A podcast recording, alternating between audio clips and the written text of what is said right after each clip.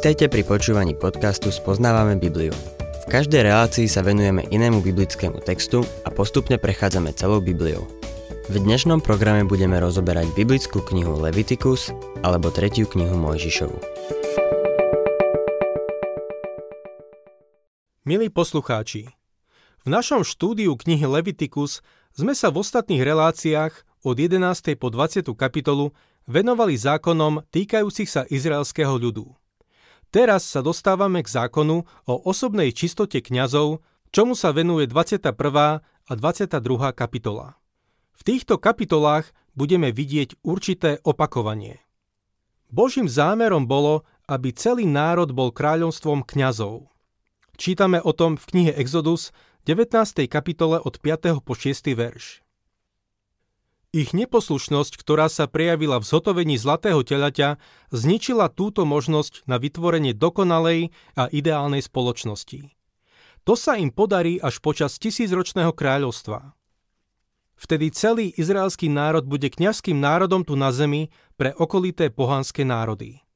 Potom, čo Izrael zlyhal, si Boh vybral za kňazov len kmeň Lévyho. Izraelský národ teda pozostával z pospolitosti, kňažstva a veľkňaza. Čím vyššia pozícia, tým väčšia zodpovednosť. Vyššia miera zodpovednosti si vyžadovala aj vyššie nároky na spôsob života. V Novej zmluve sú veriaci Ježiša Krista označovaní ako kráľovské kňažstvo. Každý veriaci je kňaz, pretože má prístup k trónu milostí. Každý veriaci musí teda žiť posvetný život v čistote a to mocou Ducha Svetého prvom liste Petra v 2. kapitole 9. verši čítame Vy však ste vyvolený rod, kráľovské kňažstvo, svetý národ, ľud určený na vlastníctvo, aby ste oznámili veľké skutky toho, čo vás povolal z temnoty do svojho predivného svetla. O dve kapitoly ďalej Peter dáva praktické pokyny, ako sa má veriaci kňaz správať. 4. kapitola, 8. až 11. verš. Nadovšetko majte vytrvalú lásku jedných k druhým, lebo láska prikrýva množstvo hriechov. Buďte navzájom pohostinní, bez šomrania. Ako dobrí správcovia mnohorakej Božej milosti, slúžte si navzájom každý tým duchovným darom, ktorý prijal. Keď niekto hovorí, nech hovorí slovami, ktoré mu dal Boh.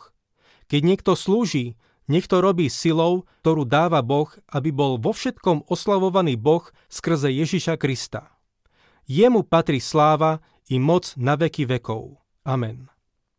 Zatiaľ, čo Peter v prečítaných veršoch hovorí, čo by mal veriaci robiť, Pavol v liste Efeským hovorí, čo by mal zanechať. 4. kapitola, 17. a potom 22. až 24. verš. Hovorím teda a dosvedčujem v pánovi toto. Nežite už tak, ako žijú pohania v márnosti svojho zmýšľania. Vyzlečte si starého človeka s predchádzajúcim spôsobom života, ktorý hynie klamnými žiadosťami, obnovte sa duchovným zmýšľaním a oblečte si nového človeka, stvoreného podľa Božieho obrazu v spravodlivosti a svetosti pravdy. Božie dieťa by malo žiť príkladným životom. Ak niekto uvažuje nad tým, že by v cirkevnom zbore prevzal nejakú úlohu, mal by si to dobre rozmyslieť. Slúžiť Bohu je výsada a preto ak niekto príjme nejakú úlohu, mal by ju byť schopný zvládnuť. Táto výsada totiž vedie k zodpovednosti. Predtým, ako sa budem venovať biblickému textu z knihy Leviticus, chcel by som sa nakrátko zastaviť pri úrade veľkňaza. Áron bol prvým veľkňazom v starej zmluve bol akýmsi prostredníkom medzi Bohom a izraelským ľudom. V Novej zmluve sa niekedy Ježiš Kristus označuje ako veľkňaz, pretože raz a navždy preklenul priepasť medzi Bohom a človekom. Písateľ listu Hebrejom píše v 7. kapitole 26. až 28. verši. Veď bolo aj vhodné, aby sme mali takého veľkňaza, svetého, nevinného, nepoškvrneného, oddeleného od hriešníkov, povýšeného nad nebesia, ktorý nepotrebuje ako veľkňazi deň čo deň prinášať obety najprv za svoje hriechy a potom aj za hriechy ľudí. Veď on to vykonal raz navždy, keď obetoval samého seba. Zákon totiž ustanovuje za veľkňazov ľudí podrobených slabostiam. No slovo prísahy, ktorá odznela po zákone, ustanovuje syna dokonalého na veky. Pán Ježiš Kristus je zároveň kňazom i obeťou. Obetoval samého seba. Poďme sa teda pozrieť na 21. kapitolu knihy Levitikus. Prvých 15 veršov hovorí o tom, ako by sa mal kňaz správať, zatiaľ čo zvyšné verše uvádzajú určité kritériá, ktoré musí budúci kňaz splňať, aby sa mohol ujať tejto dôležitej funkcie. Levitikus 21. kapitola 1. až 3. verš Hospodin oslovil Mojžiša. Povedz kňazom Áronovým synom toto. Nech sa nikto z vás neznečistí mŕtvolou niekoho zo svojho ľudu, okrem svojho najbližšieho príbuzného, ako je matka, otec, syn, dcéra, brat a slobodná sestra, ktorá zostáva jeho blízkou príbuznou, lebo sa nevydala, tou sa môže znečistiť. Smrť je trestom za hriech. Preto sa kňazi nemajú poškvrniť hriechom. Telesný kontakt s mŕtvým vedie k poškvrneniu. Kňazovi bolo dovolené poškvrniť sa iba v prípade blízkych príbuzných. Všetky uvedené príklady sa týkajú pokrovných príbuzných. Bolo mu dovolené, aby ako Boží kňaz prejavil svoj zármutok a súcit. Mal byť predsa predobrazom Ježiša, ktorý plakal nad Lazárovým hrobom a prežíval pocity slabosti. Kňazovi však nebolo dovolené poškvrniť sa inými mŕtvými. Mohol smútiť vo svojom srdci, no nesmel sa poškvrniť telesným kontaktom. Štvrtý verš. Mŕtvolou vydatej sestry sa však nesmie poškvrniť, lebo by sa zneúctil. Kňažský úrad, ktorý zastával, od neho vyžadoval, aby sa striktnejšie oddelil od bežných ľudí. Sú miesta, kam nejdem. Nie preto, že by boli zlé, ale preto, že som ordinovaný kazateľ a nechcem dávať príležitosť k tomu, aby som niekoho pohoršil. Som presvedčený, že kazatelia, diakoni, starší, prezbiteri, učitelia nedelné besiedky a všetci, ktorí nejakým spôsobom slúžia v cirkvi, by si mali dávať veľký pozor na to, kam chodia, čo robia a čo hovoria. Boh nás bude brať na osobitnú zodpovednosť, pretože zastávame vedúce funkcie. Pokračujme 5. a 6. veršom. Nebudú si podstrihovať vlasy dookola ani pristrihovať okraje brady. Do tela si nebudú robiť zárezy. Majú byť svetí pre svojho Boha, nech neznesvetia jeho meno, lebo prinášajú ohňové obety hospodinovi, pokrm svojho Boha preto musia zostať svetí. Tieto verše súvisia s predchádzajúcimi veršami. Podstrihávanie vlasov, pristrihovanie brady či robenie si zárezov do tela bolo niečo, čo robili pohania, keď oplakávali svojich mŕtvych. Kňazi sa nesmeli zapájať do poverčivých praktík, ktoré robili okolité pohanské národy. Ako boží reprezentanti si museli zachovať dôstojnosť a zdržanlivosť. To isté platí aj o božích vyslancoch v cirkvi dnes. V liste Titovi v prvej kapitole v 7. a 8. verši Pavol hovorí Veď biskup ako boží správca musí byť bezúhonný, nie samolúby, nie hnevlivý, nie pijan, nie bitkár, nesmie túžiť po nečestnom zisku, ale byť pohostinný, musí milovať dobro, musí byť uvážlivý, spravodlivý, zbožný, zdržanlivý. Čítajme ďalej 7. až 9. verš. Nesmú si vziať za ženu pobehlicu ani ženu zneúctenú. Neoženia sa ani so ženou, ktorú jej muž zavrhol, lebo kňaz je zasvetený Bohu. Pokladaj ho teda za svetého, lebo prináša chlieb tvojho Boha. Nech je pre teba svetý, lebo svetý som ja, hospodin, váš posvetiteľ. Keď sa dcéra niektorého kňaza znesvetí smilstvom, znesvetí svojho otca. Nech je upálená. Tieto verše hovoria o osobnom živote kňaza. 8. verš zdôrazňuje jeho dôležitú úlohu, ktorú zohráva vo svojom národe. Prináša chlieb Boha. 9. verš sa týka nezosobášenej céry kňaza. V tom čase žila pod otcovým dohľadom. Smilstvom zneúctila svojho otca a preto si zaslúžila prísnejší trest. Inak by jej otec už nemohol vykonávať službu kňaza. To, čo sa týkalo kňaza a jeho služby vo svetostánku, sa ešte vo väčšej miere vzťahovalo na veľkňaza. Na rozdiel od bežných kňazov sa v prípade mŕtvych nesmel poškvrniť kontaktom ani svojich najbližších. Takisto si za manželku mohol vybrať iba pannu. Dostávame sa k druhej časti tejto kapitoly, ktorá sa venuje kritériám, ktoré musel budúci kňaz splňať, aby mohol vykonávať kňazskú službu. Nejde však o osobnostné kvality, ale telesné. Od 16. verša sú vymenované choroby a telesné postihnutia, kvôli ktorým človek nesmel vykonávať kňažskú službu. V 21. verši čítame Nikto z potomstva kňaza Árona, ktorý má nejakú telesnú chybu, nesmie prinášať ohňovú obetu hospodinovi. Keďže má telesnú chybu, nesmie prinášať pokrm svojho Boha. Prečo Boh požadoval niečo také? Jediným vysvetlením je to, že rovnako ako obetované zviera nesmelo mať žiadnu telesnú vadu, tak ani kňaz, ktorý obeť vykonával, nesmel mať telesnú chybu. Obeť aj kňaz boli obrazom Krista, ktorý je dokonalý. 22. až 23. verš Môže však požívať pokrm svojho Boha z veľsvetých a svetých darov. Pre svoju telesnú chybu však nesmie pristúpiť k opone ani k oltáru, lebo by znesvetil moju svetiňu, pretože ja som hospodin, ich posvetiteľ. Napriek tomu, že kvôli svojej chorobe či postihnutiu nesmeli slúžiť vo svetostánku, nebol im odopretý prístup k stolu pánovmu. Mohli prijímať z obetných darov. Boh sa o nich postaral. Vidíme tu rozdiel v tom, ako pohanské národy zaobchádzali s takými ľuďmi.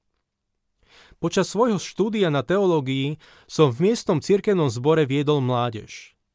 Mal som tam jedného chlapca, ktorý bol výborný športovec.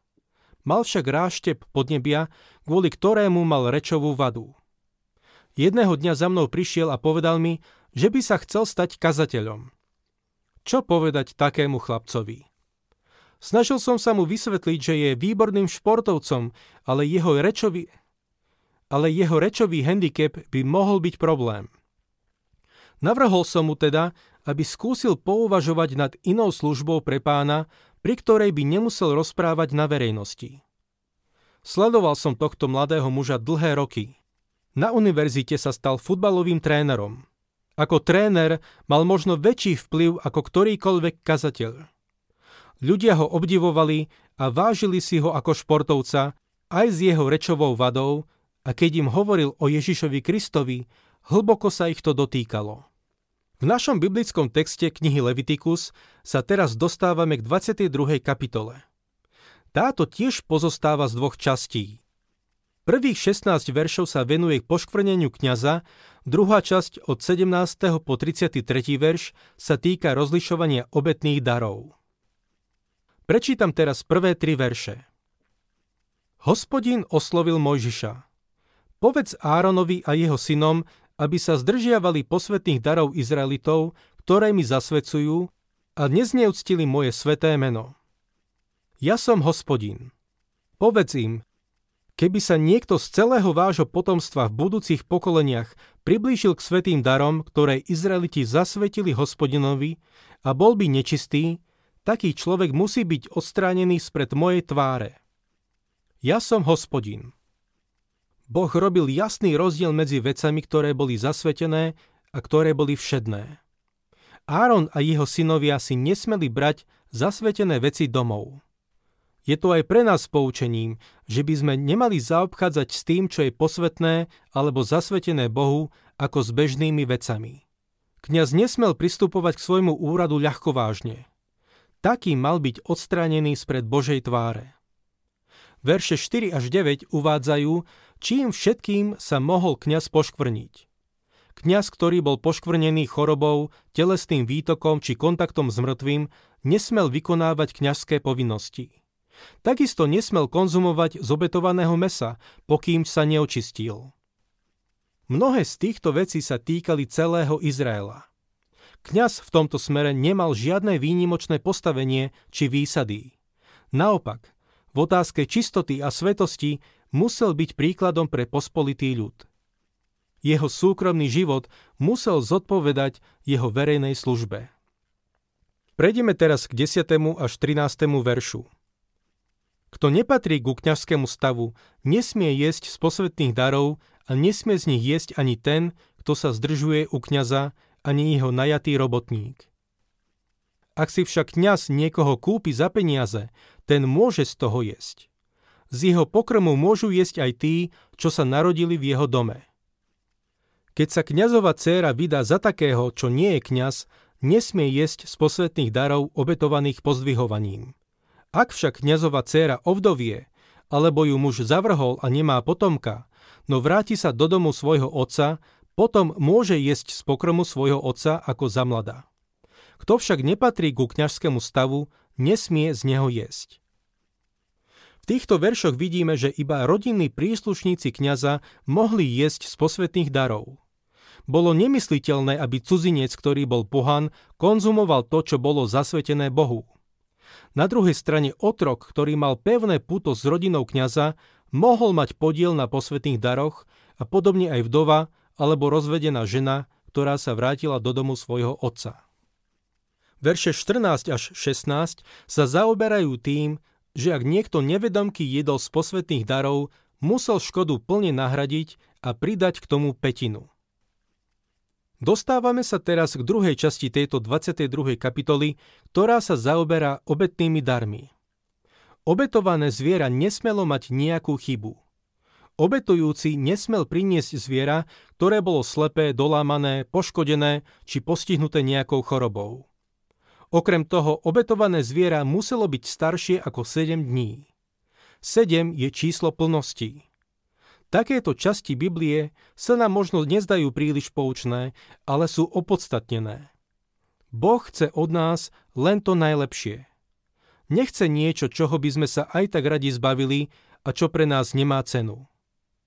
Práve v tejto oblasti izraelský národ veľmi zlyhal. V Malachiášovi v prvej kapitole od 6. po 8. verš čítame Syn si ctí otca, sluha svojho pána. Ak som teda otec, kde je úcta voči mne? Ak som pán, kde je bázeň predo mnou?